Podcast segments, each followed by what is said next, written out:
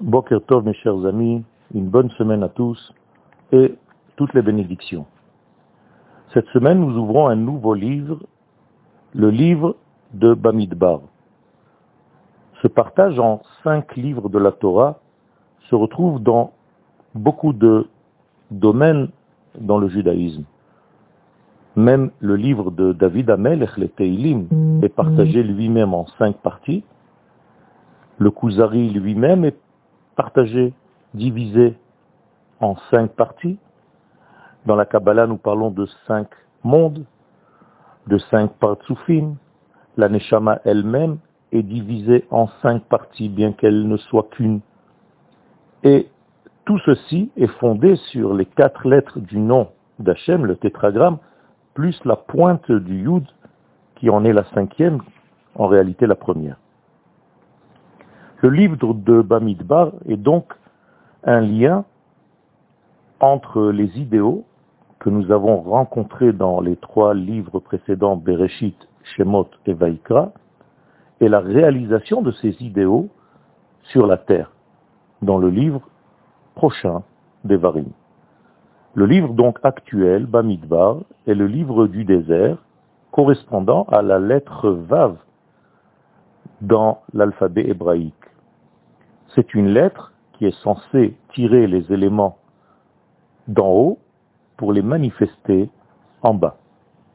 C'est une lettre de réalisation, de conduite de toutes les forces d'en haut vers le bas.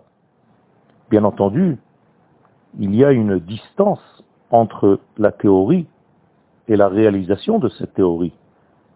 Il y a beaucoup de processus qu'il faut assimiler, qu'il faut digérer, avant de réaliser les idéaux dans toutes les infrastructures de la vie en bas. Nous sommes dans le livre de Bamidbar dans une marche perpétuelle, j'allais dire dans une démarche. Et pendant cette marche ou cette démarche de l'être, eh bien tous les examens possibles et imaginables apparaissent dans notre chemin.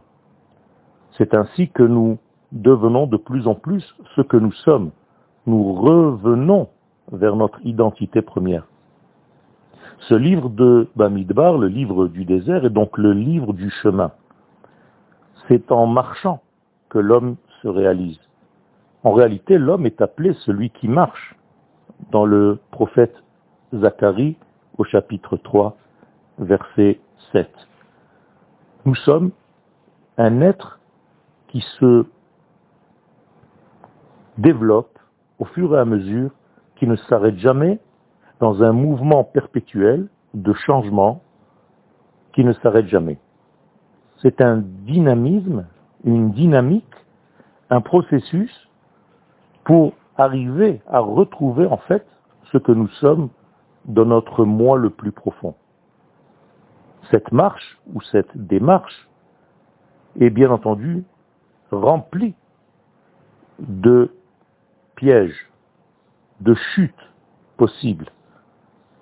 Cela fait partie de cette avancée perpétuelle et on ne peut pas atteindre quelque chose, quelque point que ce soit, sans cette chute préalable. C'est incroyable, mais c'est ainsi. Les sages nous disent, par exemple, dans le Talmud de Gittin 43, que l'homme ne peut même pas comprendre un degré, quel qu'il soit, de la Torah, s'il n'a pas failli sur ce même sujet.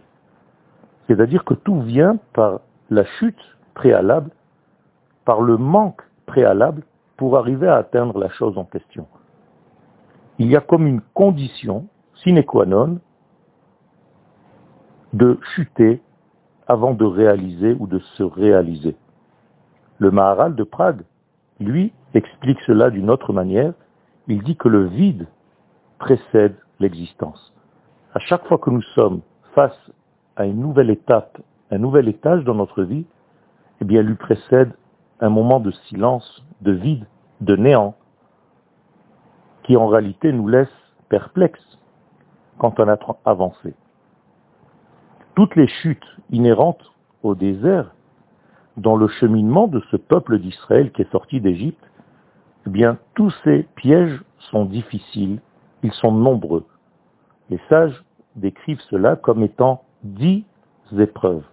Non pas pour nous dire que le chiffre 10 décrit réellement 10 degrés, mais le chiffre 10 vient signaler quelque chose qui est dans tous les sens du terme. Toutes les possibilités ont été prises en compte, et donc on appelle cela le 10.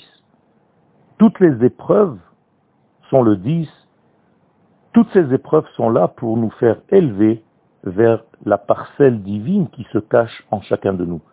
Et au niveau individuel, et bien entendu, avant tout, au niveau collectif.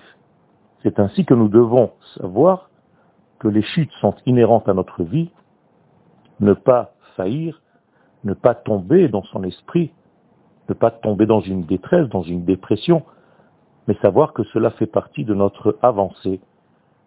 Et c'est ainsi que l'homme se perfectionne de plus en plus.